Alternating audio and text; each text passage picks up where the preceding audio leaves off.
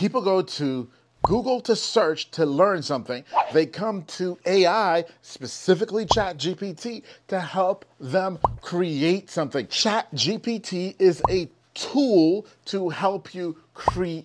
It doesn't create final products for you, it's a tool to help you create. I'm Atiba, the video content Superman. Follow me for more great video content tips and advice.